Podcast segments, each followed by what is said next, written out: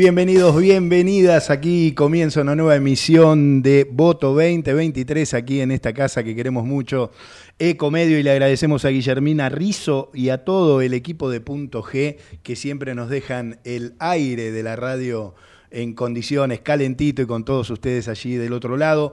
Te propongo hacerte compañía hasta las 19, 18.02, 24 grados en la ciudad de Buenos Aires.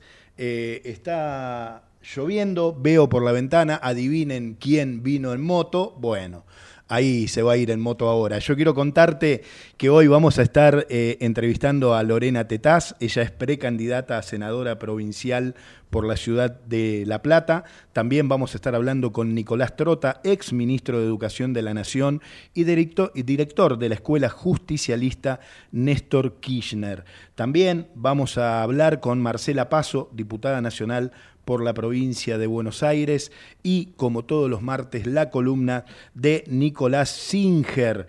1804, eh, nos presentamos de esta manera y arrancamos corriendo.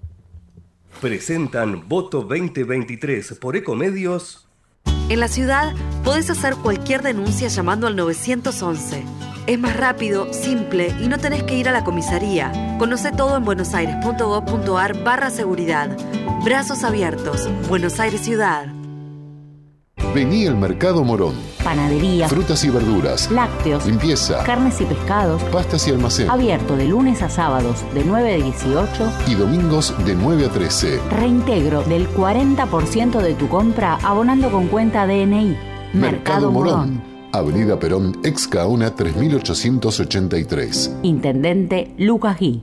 ¿Sabías que todos los accidentes por inhalación de monóxido de carbono son evitables? Chequea que la llama de tus artefactos sea siempre azul. No olvides ventilar los ambientes de tu hogar todos los días, verificando que las rejillas cuenten con salida al exterior y las ventilaciones no estén tapadas ni sucias. Y controla las instalaciones internas con un gasista matriculado. Con estos consejos, proteges a tu familia. Metrogas, damos calor.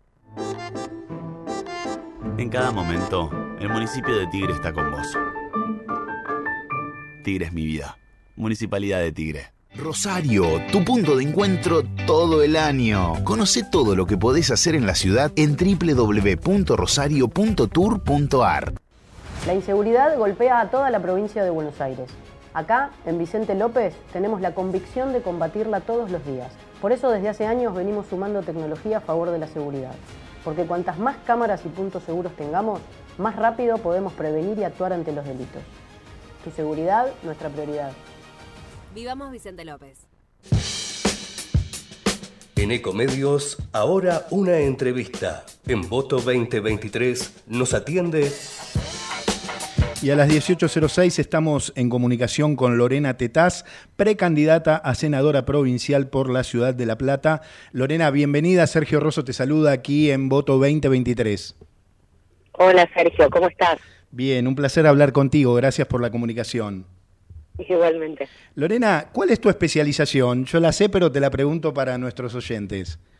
Bueno, eh, yo hace muchos años que trabajo en el área de educación, eh, más puntualmente en el área de educación superior, de educación universitaria, y mi tema de expertise es calidad de la educación superior. Bien. Bien. Lorena, ¿y cómo, cómo está la educación en líneas generales? ¿Qué nos podés contar? Eh, digo, sos precandidata a senadora. Eh, sé que son muchas preguntas en una, pero después te las voy a ir eh, desglosando. ¿Y qué proyectos tenés? Si tenés alguno que tiene que ver con la educación, justamente. bueno, naturalmente sí, yo por un poco por, por mi formación me voy a ocupar fuertemente del tema de la educación. Yo soy una convencida de que los problemas de fondo de la Argentina se solucionan con más y mejor educación. Mm. No tengo ninguna duda de eso. Por supuesto que entiendo la urgencia de la inflación, entiendo la urgencia de la inseguridad, pero me parece que el, la solución de fondo para cualquier país, en este caso para la Argentina, eh, está dada por este por la formación a la que puedan acceder sus ciudadanos, ¿no? Mm. La posibilidad de eh, de, no depender de otro que tengan los ciudadanos de una nación, de autodesarrollo, mm. básicamente. Bien. Por lo tanto, sí, el tema de la educación va a ser uno de los temas centrales, probablemente el más importante de todos aquellos que, que, que aborde como legisladora. De- Después hay que distinguir que una es la realidad de la educación universitaria y otra es la realidad de eh, inicial, primaria y secundaria, ¿no es cierto? Sí, Siempre eh, hay que dividir dentro del sistema porque no es lo mismo una cosa que la otra, ni siquiera los puntos de partida y los diagnósticos son los mismos. Por lo tanto, tampoco las soluciones. Bien, Lorena, eh, ¿y cómo ves eh, la situación eh, o cómo ves la educación en general, en la, no solo en la provincia, sino en el país? Mirá, eh, a ver, cualquiera que tenga un chico en edad escolar Mm. o que tenga una empresa, contrate trabajadores, sabe eh, cuánto hemos perdido en términos de calidad. Los últimos años, y cuando digo los últimos me refiero a unos cuantos últimos, Mm. no a dos, tres, seis, ocho, Bien. sino que te diría que los últimos 20 años hemos sacrificado calidad en pos de la inclusión. Esa ha sido la intención, pero finalmente la realidad es que si no hay calidad tampoco hay inclusión. Porque yo puedo decir que genero la obligatoriedad de la escuela secundaria y que por lo tanto pongo más chicos adentro del colegio, pero finalmente si esos chicos salen sin saber leer y escribir, la, la, la bandera de la inclusión es falsa. Bien. Si no ofrezco calidad, no ofrezco inclusión. Esa es mi mirada. Entonces, nosotros tenemos que volver a una escuela que le dé herramientas a los individuos para que cuando la terminan se puedan incorporar o al mercado laboral o puedan ingresar a las universidades para formarse más específicamente sobre algún tema de interés o puedan acceder a un instituto de formación superior, no necesariamente una universidad. Hay institutos de formación superior que forman profesiones no universitarias, este, a los cuales también se puede acceder por más formación. Pero claro, eso puedo hacerlo fundamentalmente si sé leer y escribir. Si yo salgo del colegio secundario sin saber leer y escribir, difícilmente puedo acceder a un nivel superior de educación y también difícilmente puedo acceder a un trabajo de calidad. Mm. Me va a quedar como alternativa solamente un trabajo que pueda realizar con mi fuerza física. Bien. Lo- y no voy a poder acceder a algo que demande intelectualidad. Vivimos, el mundo de hoy es un mundo que demanda mucha intelectualidad. Entonces, si no nos preparamos para ese mundo, la verdad es que todos aquellos que no lo puedan hacer, de alguna manera se van quedando afuera. Y es, y es responsabilidad del Estado generar oportunidades para que todos tengan la posibilidad de progresar eh, como individuos, porque eso nos da la posibilidad de progresar como sociedad. Estamos hablando con Lorena Tetaz, candidata a senadora por la provincia de Buenos Aires. Te quería preguntar, ¿qué pensás sobre la idea de entregar vouchers que en algún momento propuso Javier Milei? Sí, bueno, me parece un disparate porque, en primer término, implica poner toda la educación en manos de privados. Bien. Implica que el Estado se desentiende, salvo por el financiamiento eh, de la educación. Y creo que el Estado debe ocuparse de la educación, de la salud, de la seguridad, además de administrar justicia. El, el- el Estado que solo administra justicia es, un- es lo que lo que se llama en teoría política el Estado mínimo. Lo, lo mínimo indispensable que puede hacer un Estado, legislar, administrar justicia y administrar un poquitito el movimiento de la calle y de la vía pública. Bien. Y nada más. Clarísimo. Eh, quienes quienes promueven este tipo este tipo de soluciones como los vouchers están promoviendo un estado mínimo. Yo creo en un estado que atienda muchas más cuestiones, por ejemplo, la- las vinculadas a la educación, a la seguridad y a la eh, y a la salud, pero que sea un Estado que debe tener mejor administración en, el en este sentido que te voy a explicar ahora. A ver. Nosotros estamos hoy en una situación en la cual estamos pagando más impuestos que nunca, tenemos un Estado enorme que no soluciona los problemas de la gente. Entonces estamos en una situación en la cual la- las clases más bajas, que solamente acceden a los servicios públicos, están accediendo a escuelas que hacen como que enseñan, pero no enseñan, te lo explicaba al principio de la entrevista. Sí. Es muy difícil conseguir un turno en un hospital para que te vean si tenés un problema de salud. La gente tiene que esperar tres meses un turno o tiene que hacer cola desde las 12 de la noche para que lo atiendan, para que para ver si accede a uno de los 15 turnos que van a entregar a las 8 de la mañana. Bien. Esta es la situación en la que en la que vive la gente de menores recursos la clase media, todos aquellos que tienen la posibilidad de mandar a sus hijos a la escuela privada, que garantiza muchos más días de clase que la escuela pública, lo hacen, entonces pagan la educación a través de los impuestos y la vuelven a pagar de manera directa cuando, cuando se ven obligados a mandar a los chicos a la escuela privada, porque la escuela pública no tiene clases un montón de días Mm. Y entendamos que que no haya clase, por supuesto que afecta directamente la formación de los niños, pero además muchas veces impide que, por lo general, la mujer, que es la que suele quedar a cargo de los chicos cuando están en casa, ese día no puede ir a trabajar. Clarísimo. Lorena, Con lo eh, cual, es, perdón, no. si- me permitís Sí, decir esto que sí. me parece muy importante. sí, to- Con lo totalmente. cual, deja fuera al pibe porque no le enseña a leer y escribir y deja fuera a la mujer por razones de género. Clarísimo, ¿sí? Porque como generalmente es la mujer la que está al frente de las tareas del hogar, hay una fuerte política en contra de la igualdad de género detrás de cada paro docente. Necesitamos declarar en la educación servicio esencial. Hay que poner el ingenio a funcionar y tienen que encontrar otras formas de reclamar y todos los aumentos salariales que son de absoluta justicia. Yo estoy convencida que los maestros tienen que ganar más y que está muy bien que luchen por condiciones laborales mejores, pero tienen que encontrar formas distintas de generar ese reclamo. No pueden seguir pagando nuestros hijos, nuestros sobrinos y nuestros nietos el costo de los reclamos justos de los docentes, ni pueden ni podemos seguir pagando las mujeres el costo directo por el descuento del día laboral del paro docente. Esto no puede, no somos un país al que le Cla- sobren recursos y oportunidades como para darse ese tipo de lujos. Clarísimo, Lorena, te vamos, eh, estamos hablando con Lorena Tetaz, candidata a senadora por la provincia de Buenos Aires. Te vamos a volver a llamar. eh, es muy interesante lo que planteás, de la manera que lo planteás. La última cortita, apelo a tu poder de síntesis. Eh, ¿A quién apoyás dentro del PRO? ¿A Larreta o a Bullrich?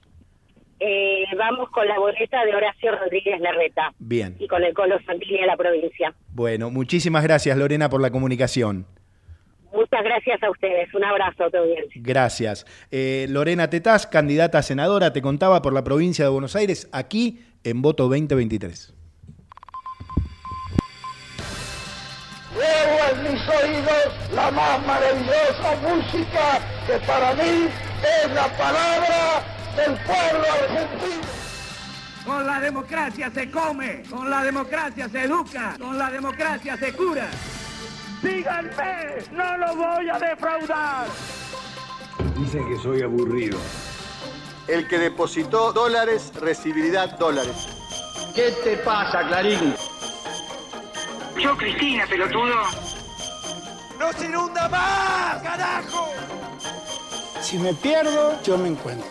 Si me caigo, me levanto. El secreto en esta vida es seguir cantando. Voto 2023. El cimiento para cerrar la grieta. 18-16 te contaba en la apertura del programa que teníamos un programa cargadísimo, ya estamos en comunicación y le agradecemos mucho que esté ahí Nicolás Trota, ex ministro de Educación de la Nación y director de la Escuela Justicialista Néstor Kirchner. Nicolás, bienvenido, Sergio Rosso te saluda aquí en Voto 2023. ¿Qué tal, Sergio? ¿Cómo estás? Muy buenas tardes. Gracias por la comunicación, Nicolás. Todo, todo bien, te agradecemos el tiempo. Bueno, tengo muchas cosas, quiero preguntarte, pero en principio, ¿qué te parece la fórmula Massa-Rossi? Si te gusta, si estás de acuerdo. Sí, creo que es una, una fórmula que sintetiza los enormes desafíos que tenemos por delante, tan atravesados por, por la realidad compleja económica de estos años, y que tenemos un desafío en estos 45 días de, de poder persuadir a aquellos argentinos y argentinas que confiaron en nosotros en el 2019 y que los resultados que hemos podido desplegar en estos años, con variables, por supuesto, que complejizaron la realidad, las condiciones recibidas del gobierno, el endeudamiento, la pandemia, la sequía, todo eso pueden ser atenuantes, pero la sociedad no busca excusas, busca respuestas. Entonces creo que en estos 45 días tenemos que sintetizar una hoja de ruta detrás de nuestros candidatos, de Sergio, de Agustín y de cada uno de los candidatos a senadores y diputados en los distintos lugares de la Argentina, para poder reconciliarnos con ese sector de la, de la sociedad ir a una elección competitiva en agosto, consolidarla en octubre y si hay segunda vuelta, poder triunfar en la segunda vuelta en la disputa de dos modelos que se van a enfrentar en ese proceso electoral. Clarísimo, Nicolás. Eh, ¿Cómo, digo, costó mucho que, haya una, lista de unidad, se barajaron muchos nombres, eh, em, el fin de semana de cierre, el, viernes previo fue frenético. Preguntarte cómo evalúas la, la, actitud del presidente Alberto Fernández y de su círculo más cercano de funcionarios durante el cierre de listas. Y la verdad que la, la realidad termina mandando, ¿no? Y creo que el presidente tuvo la capacidad de observar que no estaban dadas las condiciones para su reelección y yo pensaba que a partir de esa decisión, por supuesto compleja, porque generalmente los presidentes intentan ir por, por la reelección, aquellos que no van por la reelección también es la síntesis de no haber logrado los objetivos que se habían plasmado. Yo imaginaba un presidente que se iba a concentrar en el último tramo de su gobierno, atravesado por dificultades, ¿no? por una inflación que nos, que nos golpea, en la gestión de gobierno. Y lamentablemente vemos que él y su entorno en los últimos días intentaron posicionarse políticamente con una pretendida astucia que no demostraron en, el, en la gestión de gobierno y eso complejizó la unidad. Pero bueno, eso me parece que ya es parte del pasado, se logró ese marco de unidad bien amplio y creo que el peronismo lo que tiene que hacer el justicialismo también es poder desplegar una mirada que nos permita salir de la región metropolitana del Gran Buenos Aires, poder observar la diversidad de realidades que tiene el justicialismo, que no solo es Massa y Rossi, sino es un conjunto de dirigentes. Yo, por ejemplo, hoy estoy en la provincia de La Rioja, ayer estuve en la provincia de Catamarca, y ahí observamos la fortaleza, por ejemplo, en el norte grande que tiene nuestra expresión política, y eso tenemos que lograr multiplicarlo en distintos lugares del país. Bien, estamos hablando con eh, Nicolás Trota, ex ministro de Educación de la Nación, director, actual director de la Escuela Justicialista Néstor Kirchner. Eh, Estamos ante un eventual cambio de gobierno, eh, eh, estamos charlando de que el presidente no reelige. ¿Qué programas, digo, fuiste parte del Ministerio de Educación, sos una persona eh, absolutamente capacitada para hablar de lo, de lo que te voy a preguntar, ¿qué programas que en la actualidad están en el Ministerio de Educación deberían seguir, según tu mirada, independientemente del gobierno que sea? Sí, más allá de programas específicos, yo creo que el desafío de mejorar la calidad educativa, sostener los procesos de acompañamiento de las trayectorias más complejizadas a partir de la desigualdad, que es un condicionante en los aprendizajes en nuestro país. Debemos remarcar una y otra vez, porque eso es el escenario en el que estamos, y creo que es la gran deuda de nuestra democracia, la mitad de los chicos y chicas de entre 0 y 14 años, nuestros niños, niñas, adolescentes, están debajo de la línea de la pobreza. Bien. Entonces, eso es lo que tenemos que tener en claro. Ahora, ¿qué creo que necesitamos? Necesitamos consensos en un país federal donde la educación no es solo responsabilidad del Estado Nacional, sino es un marco de corresponsabilidad del Estado Nacional y 24 jurisdicciones educativas, teniendo en claro que 3 de cada 4 pesos que se invierten en educación lo invierten las provincias. Y gran parte de lo que invierten las provincias se va en salarios docentes y en personal no docente. Entonces creo que tenemos que revitalizar la inversión educativa, que es condición indispensable, pero no suficiente para mejorar la calidad educativa. Tenemos que avanzar, creo yo, en una transformación profunda de lo que enseñamos y cómo se aprende en la escuela secundaria, acompañando las trayectorias más dañadas, avanzar y hacer obligatoria la sala de tres. Tenemos casi universalizada, 90% la sala de cuatro. Pero en un mm. país tan desigual tenemos que avanzar en la obligatoriedad y universalización de la sala de tres, priorizando a los sectores de menores ingresos de nuestro país. Y por supuesto, si queremos hablar de calidad educativa, creo que hay dos componentes centrales. Uno, abordar de manera seria en términos federales, en marco de mayor inversión, una carrera docente, una mejora de la formación docente inicial en nuestro país y un salario, desde mi perspectiva, único en todo el territorio argentino, con más participación del Estado Nacional en el salario y finalmente la continuidad de todas las políticas tecnológicas vinculadas a los aspectos didácticos y pedagógicos de la educación, como el programa Juan Amanso, Conectar Igualdad, que nosotros revitalizamos a partir de nuestro gobierno. Clarísimo, Nicolás. Em, ¿Cómo tomaste los dichos de Patricia Burri que afirmaban que casi la mitad de los estudiantes eran extranjeros? Después, bueno, obviamente salieron a, refutar, pero es un si pasa, pasa. ¿Cómo, ¿Cómo lo ves? ¿Cómo lo analizás?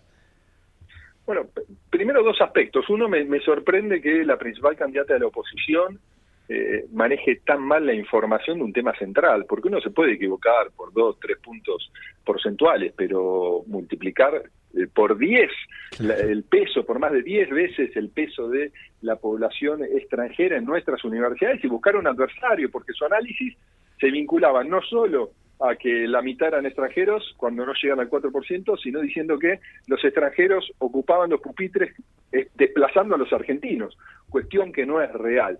Y lo otro que a mí me gusta remarcar, que la verdad a mí me genera mucho dolor, me genera un rechazo muy fuerte aquellos argentinos que en los foros internacionales se dedican a hablar mal de nuestro país.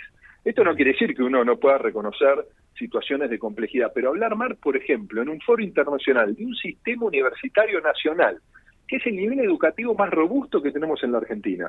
Nuestras universidades están posicionadas en los mejores lugares de América Latina en una realidad presupuestaria muy inferior, por ejemplo, a las universidades de México o a las universidades de Brasil.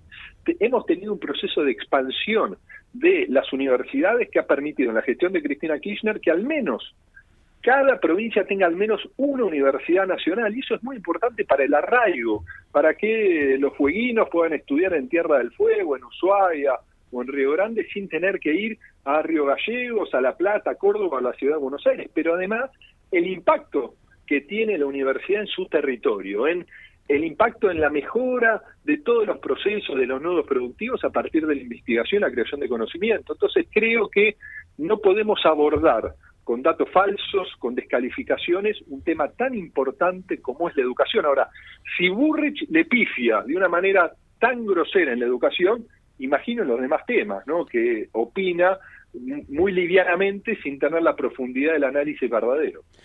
Estamos hablando con Nicolás Trota, ex eh, ministro de Educación de la Nación. Te quiero preguntar acerca de la Escuela Justicialista Néstor Kirchner que dirigís. Contanos para, para los oyentes, para quien no sabe qué es. Bueno, la, dirigimos con un, con un grupo de, compañeros y compañeras. Es un espacio que presentamos con la vicepresidenta Cristina Fernández de Kirchner en el mes de abril en el Teatro Argentino de La Plata, que pretendemos que sea un instrumento de formación para dirigentes políticos y sociales. Hemos lanzado eh, en el mes de, mayo eh, siete cursos con más de 12.000 estudiantes que están terminando estos cursos la semana próxima. Hemos llamado a, una convocatoria a participar ya de 11 nuevos cursos que se están inscribiendo eh, dirigentes, militantes de todo el territorio argentino. Yo estoy en La Rioja, porque a la mañana estuvimos con el gobernador Quintela y estuvimos con eh, Armando Medina, que es el intendente electo de la ciudad de La Rioja, presentando la Escuela Justicialista aquí en La Rioja, su mesa de trabajo provincial. El día de ayer estuvimos con Lucía Corpachi, la senadora y presidenta del PJ de Catamarca, haciendo lo mismo en la ciudad de San Fernando del Valle de Catamarca, y pretendemos federalizar, construir colectivamente un instrumento para formar de la mejor forma a los militantes, pero también a los dirigentes de nuestro partido, del Partido Justicialista, y estamos llevando adelante esa tarea de manera colectiva en los distintos territorios de nuestro país. Nicolás, muchísimas gracias por la, por la comunicación. No, muchísimas gracias a ustedes. Tengan muy buenas tardes. Eh, Nicolás Trota, ex ministro de Educación de la Nación y director de la Escuela Justicialista Néstor Kirchner. Eh, me quedo con este dato. Tres de cuatro pesos invierten las provincias en la educación nacional y van para sueldos docentes.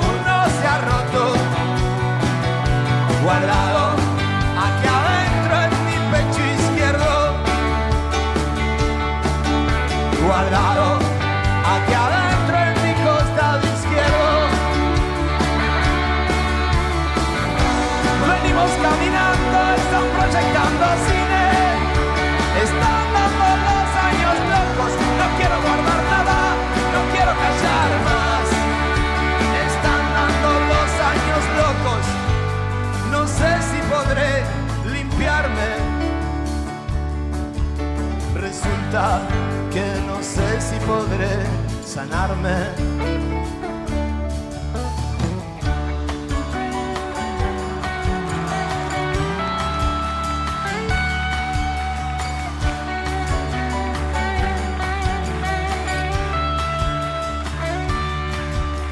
me quedan pocas cosas. Si las enumero, sabrás que son demasiado Demasiadas pocas cosas. Me quedan pocas cosas. Si las enumero, sabrás que son demasiado pocas demasiadas pocas cosas.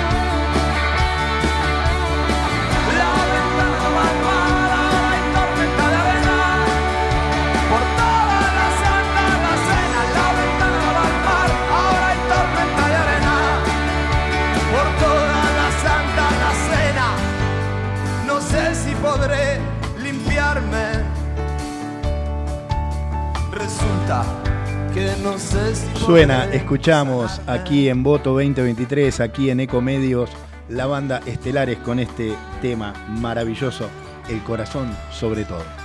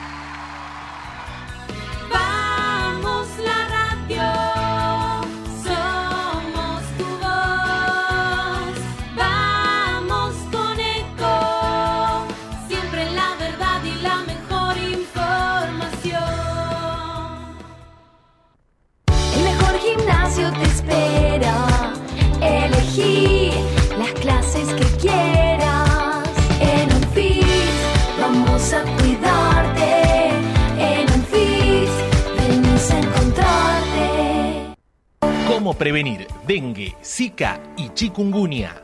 Sin criaderos no hay dengue. Limpia tu patio de objetos que acumulen agua. Elimina agua estancada de recipientes. Reemplaza con tierra o arena el agua de tus flores. Tapa los tanques de agua y cisternas. Tira y perfora llantas para que no acumulen agua. Limpia floreros y bebederos. Recordá, sin criaderos no hay dengue. Intendencia Menéndez. Informate en ecomedios.com. Seguinos en Facebook. Ecomedios Live. Voto 2023. Cuando la actualidad llama, los protagonistas responden. Estamos comunicados con Ya vamos a hablar con Marcela Paso, diputada nacional por la provincia de Buenos Aires por el Frente Renovador. Marcela, diputada, bienvenida. Sergio Rosso lo saluda aquí en Ecomedios. ¿Cómo está? Hola, ¿qué tal equipo? ¿Cómo les va? Un placer. Bien, un, un- un gran cariño y gracias por la, por la comunicación. Preguntarte, bueno, Unión por la Patria finalmente con eh, candidato único a presidente, ¿qué consideraciones haces de Sergio Massa y, eh, y Rossi como, como lista única? No, la verdad que fue una enorme noticia saber, bueno, no solamente que, que Sergio, mi líder y conductor político, es quien encabeza la fórmula presidencial este año, sino el cómo, más que nada, ¿no? En una en un consenso, en el marco de una unidad que incluso compañeros y compañeras que dejaron de lado sus aspiraciones individuales o personales apostaron y están apostando también a este esfuerzo colectivo de Unión por la Patria para poder enfrentar en estas elecciones a una oposición que ya nos ha demostrado, porque han gobernado nuestro país, cuál es el camino que eligen, que es el de la especulación financiera versus el modelo de desarrollo productivo que nosotros propiciamos y que muchas veces con muchas dificultades porque nuestro punto de arranque en el 2019 fue muy difícil a causa de esta deuda que el gobierno de Macri nos dejó y la fuga de capitales que se generaron, la verdad es que todos los días vamos viendo cómo determinados indicadores nos dan una muestra de que vamos saliendo adelante y que el camino es ese y Sergio la verdad es que tiene una capacidad enorme para poder llevar adelante este proyecto. Eh, diputada, quiero aclarar que está Juan Grabois allí también en, la, en las pasos, una, una imperfección mía. Y bueno, y preguntarle sobre la figura de Agustín Rossi también.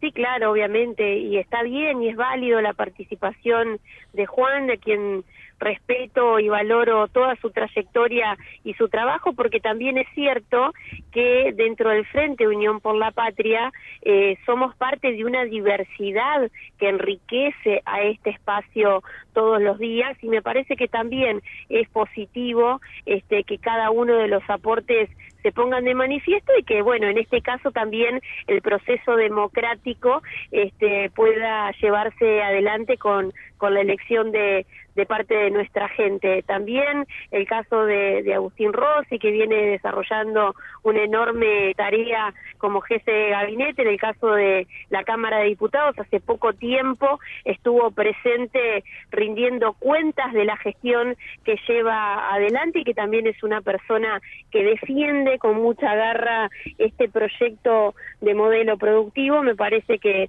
que es un, gran compañero de fórmula para para Sergio, como lo es también este el gobernador, el actual gobernador y candidato también a gobernador Axel Kicillof, que ha hecho un enorme trabajo en la provincia de Buenos Aires de la mano también de Verónica Magario.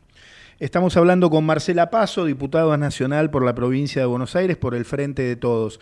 Preguntarte, eh, perdón que me, me, salió el tuteo, sos muy joven. Eh, pre no, por favor. Pre preguntarte, Marcela, sobre eh, la gestión del ministro de Economía, de Sergio Massa. Digo, allí hay toda un, una dificultad con el tema que tiene que ver con la inflación, eh, con el control de precios. Es mi, es mi, es mi opinión. Obviamente, ¿cómo lo ves vos? Y eh, si es absolutamente necesario tener, para tener alguna chance eh, electoral, eh, regularizar eso, estabilizarlo. Sí, claro, el tema de los factores macroeconómicos y que impactan todos los días en el bolsillo de las familias argentinas es algo fundamental y que hay que llevarlo adelante con muchísimo esfuerzo y mucha capacidad que no tengo dudas de que Sergio la tiene, de que es un tema que es complejo, que es difícil, que siempre lo hemos dicho, mm. no somos como quien dijo en algún momento que con un chasquido de dedos tenía la capacidad de poder dominar la inflación y nos dejó con una inflación de más del 54% en un contexto sin eh, pandemia, sin sequía, sin las dificultades y la escasez de dólares que, que hoy tenemos. Claramente el tema de la sequía también generó dificultades enormes, pero bueno, también es cierto, y me parece que es esto que la, esto la sociedad lo está valorando cada vez más en la figura de Sergio Massa, que no solamente tiene esa, ese empuje y esa garra para ponerle el pecho todos los días y sacarle 26 horas al día, eh, sino que también ha tenido el coraje y la valentía de pudiendo haberse quedado en un lugar más cómodo, si se quiere, el año pasado, al frente de la Cámara de Diputados y Diputadas, decidió ir al frente con mucho coraje y con mucha, con mucho amor por la patria, porque había que, que asumir en ese momento ese contexto de dificultades, que la va llevando y que creo que ha podido demostrar que con una actitud propositiva, no estar todo el día tirando mentiras como tiró Patricia Bullrich en estos días, que la verdad que es una vergüenza, que, que por un lado esté dando noticias falsas respecto de la composición de los alumnos y alumnas Bien. en las universidades, mm. cuando se refirió a los extranjeros y extranjeras, sino además, chicos, la intención la intención de generar odio, de generar rechazo hacia los hermanos y hermanas que este pueblo, que han elegido este país, tal como lo prescribe la Constitución Nacional, el preámbulo. La verdad es que me parece que es la actitud, esa actitud propositiva con capacidad y liderazgo, por supuesto, la que va a llevar adelante a nuestro país y esas cualidades las tiene Sergio. Diputada, ¿qué análisis hace de las críticas eh, de algún sector del kirchnerismo a la candidatura de Sergio Massa? Sobre todo de la militancia, me refiero. No, bueno, yo creo que fueron fundamentalmente expresiones de primer momento, así como, bueno, dentro de, quienes pertenecemos al Frente Renovador, la alegría aún fue más grande, eh, siempre cada cual este, celebra o, o en mayor o menor medida, la medida que tiene más afinidad con los liderazgos que se van este, consolidando, o en este caso las candidaturas, pero está más que claro, he recibido este, más este, mensajes de apoyo o expresiones en donde entienden lo que entiendo que también comprende Cristina Fernández de Kirchner respecto de la necesidad de defender la patria frente a aquellos que dijeron que se muera quien se tenga que morir, que dijeron y piensan que la universidad solamente es para algunos y los pobres no van a la universidad y que apostaron y apuestan a, a un modelo de especulación financiera y, y fuga de capitales sin defender a nuestras pymes, ¿no? Clarísimo, estamos hablando con Marcela Paso, diputada nacional por la provincia de Buenos Aires por el Frente Renovador. Diputada, ¿qué le respondes a aquellos sectores que sostienen o que dicen que eh, Sergio Massa es de derecha? Yo creo que hoy por hoy la Argentina, los argentinos y las argentinas lo que necesitamos son resultados, no empezar a encasillar a las personas en incluso en determinados extremos. Yo creo que todo lo, que Sergio piensa lo ha expresado y lo ha expresado no, no solamente a través de las ideas, sino de las acciones. Esta idea de que no es la ciudad o el campo, es la ciudad con el campo, que no es solamente el sector público sin el sector privado, ni tampoco es al revés, sino que es el sector público con el sector privado el que va a llevar adelante a la Argentina y es la hermandad y la actitud propositiva. Yo invitaría a quien todavía tenga una duda respecto de de, de, de, esas ideas o de esos resultados que vaya viendo el accionar y, y, cómo él ha ido desarrollando distintas estrategias, no solamente en el municipio de Tigre cuando fue intendente, bueno, era intendente cuando, cuando armamos el Frente Renovador, de la misma manera yo lo era en mi distrito en General Lavalle, eh, su paso por el ANSES, bueno, ni que hablar este del paso por por la Cámara de Diputados y Diputadas y ahora este, en el Ministerio de Economía. Me parece que lo importante es priorizar la patria, es encontrar los mecanismos para poder sacarla adelante.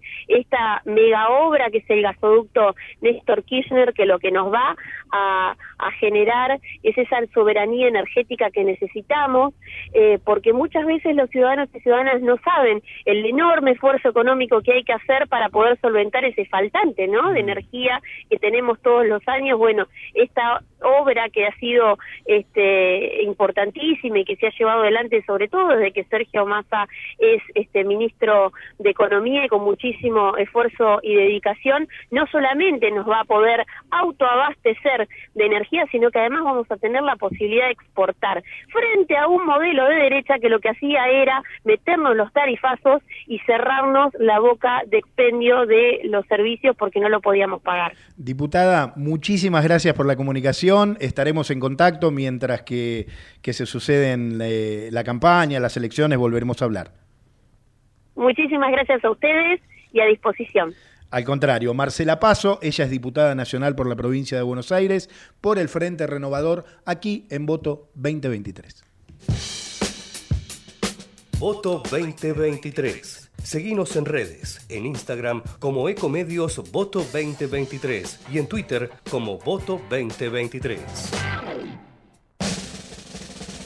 Y 18.42 se está cayendo el cielo en la ciudad de Buenos Aires. Yo creo que es un buen momento para que lo escuchemos a él, Nico Singer. En la ciudad podés hacer cualquier denuncia llamando al 911. Es más rápido, simple y no tenés que ir a la comisaría. Conoce todo en buenosaires.gov.ar barra seguridad. Brazos abiertos. Buenos Aires Ciudad.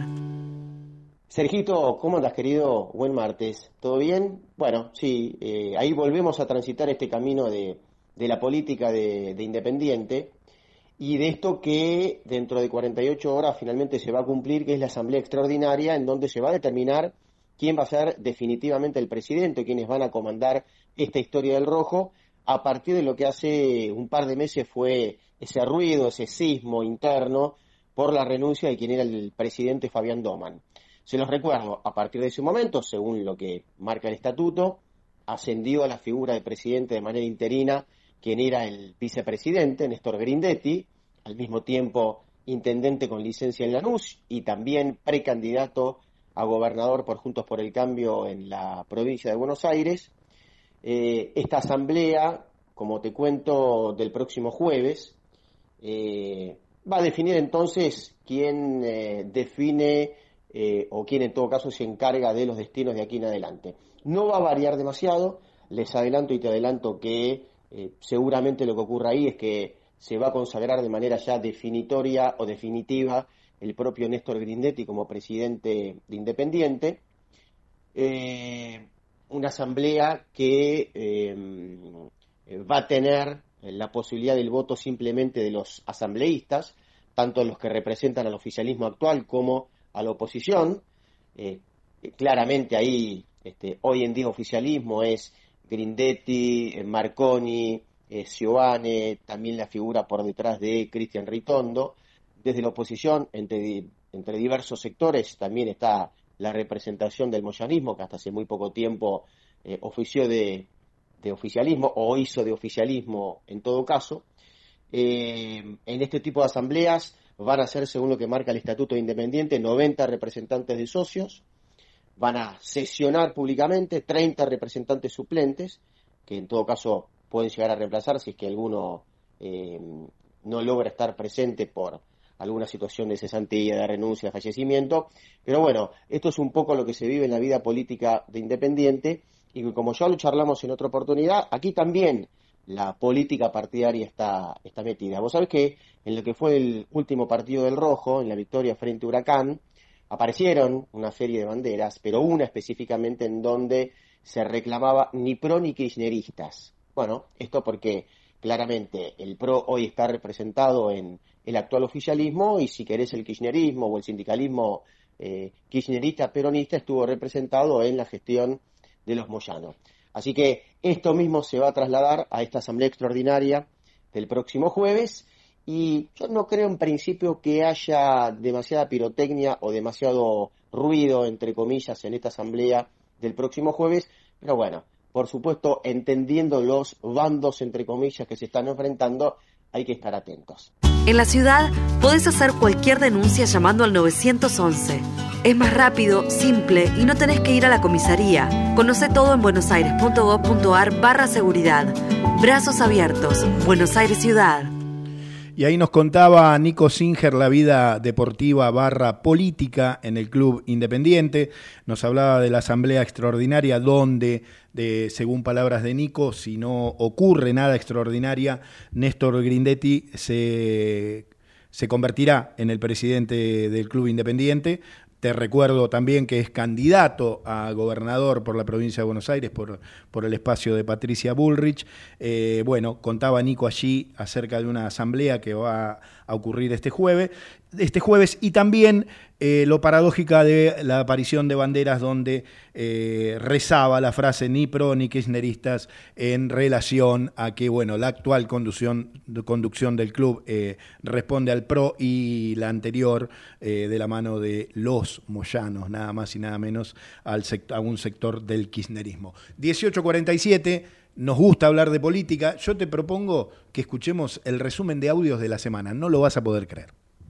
San Juan se me vuelve tonada en la Esto es lo que pasó en la semana en Voto 2023. El mundo de los emerencianos Sena también impacta en San Juan. Tiene un efecto demoledor, destructor de, de, la credibilidad de los gobiernos que usan a la gente con los movimientos sociales, con los planes. Este mundo se está desmoronando y está provocando este tipo de resultados. Más que bancar al peronismo, creo que lo que se ha bancado el kirchnerismo, ¿no? En el peronismo hay gente muy destacada y que yo reconozco y respeto. Y fundamentalmente creo que la gente precisaba y necesitaba dar vuelta a la página. Un proceso de 20 años de las mismas personas, de dos personas en 20 años.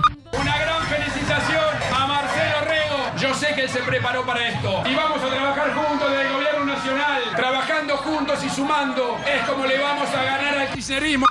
¿Qué le faltó al peronismo? Esa falta de unidad a lo mejor fue causa también de esto. Vamos a convocar a la unidad y vamos a trabajar codo a codo para reconstruir también el Partido Justicialista en San Juan.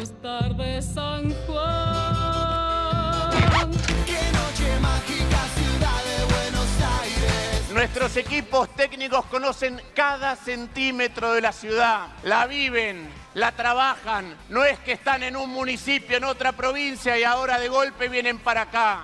Yo no voy a hablar de Lustó. ¿Cuántas veces dijo antes y conocer y todo eso? 125 veces no. Su experiencia de gestión fue en el Banco Provincia, después estuvo en el Ministerio de Economía con Solano, el Ministerio de Economía con el kirchnerismo. Ya hace casi dos años que además soy parte de un equipo de gestión, así que si habla de alguien que se prepara en campaña o que la conoce en campaña, estará hablando de otros candidatos, no de mí. Cuando veo los triunfos en San Luis, en San Juan, cómo sumándonos podemos ganar, estoy convencido que ese es el camino. Vamos a sumar para ganarle al kirchnerismo y bajar la inflación y que la jubilación mínima es de hambre. Ese es nuestro trabajo y para eso juntos. Con serios problemas. Educación en donde los chicos no aprenden en las escuelas, trabajo que no hay, genuinos. Y en términos de seguridad, bueno, cualquier bonaerense que sufre, tiene miedo todos los días, que veo todos los problemas agravados. Perdón con las encuestas, una corrección. Pues conformamos la fórmula y empate técnico. Va a estar palo y palo, cabeza a cabeza va a estar esta elección. Nuestro sector dentro de Juntos por el Cambio es la expresión de la amplitud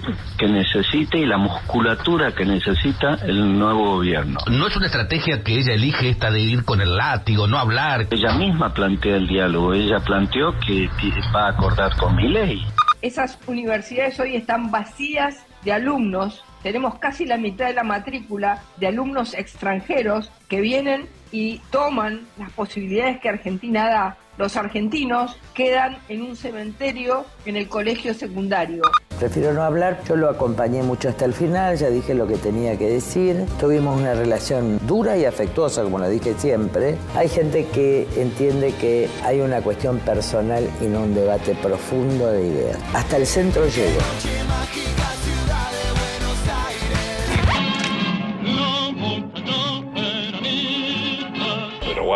Falta mucho. No le quito méritos y que arme su carrera. Y acá en 15 o 20 años a lo mejor es, es candidato, a lo mejor es presidente y a lo mejor es el mejor presidente. Pero hoy le falta un montón de herbores.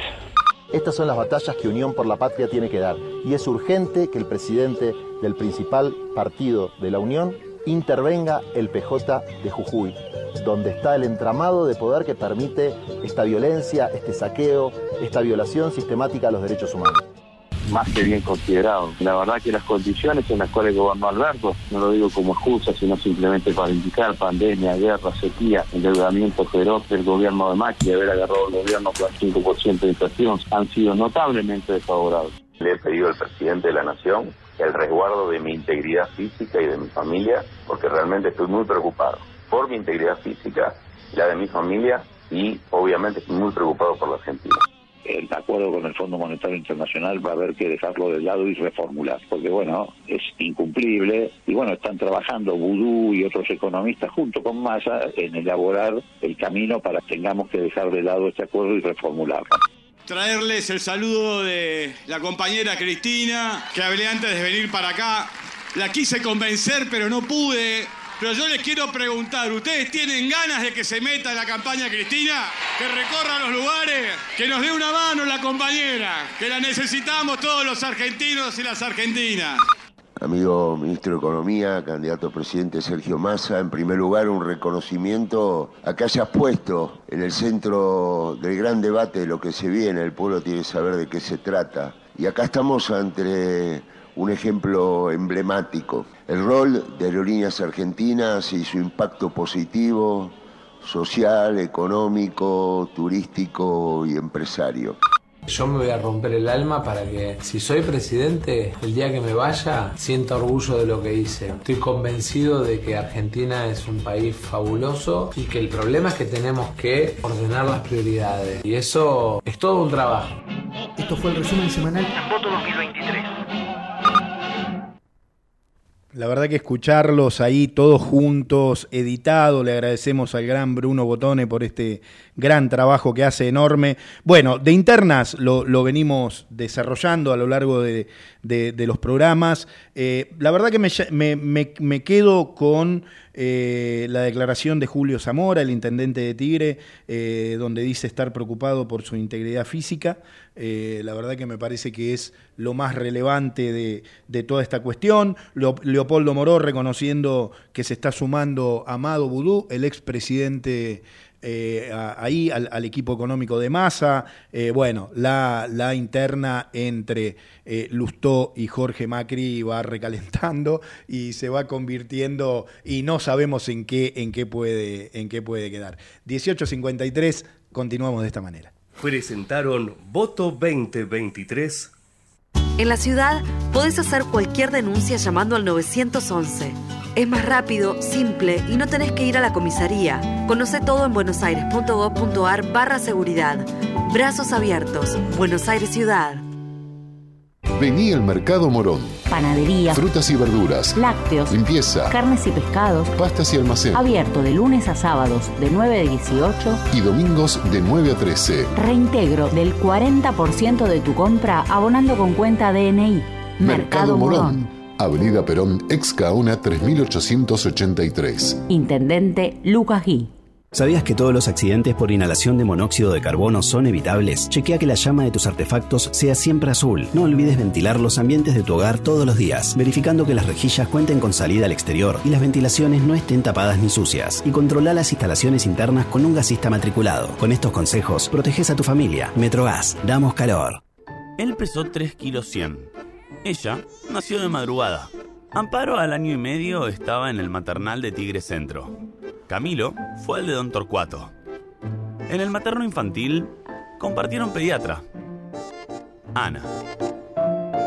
También fueron al mismo colegio público, pero Amparo hizo el cole a la tarde, Camilo a la mañana.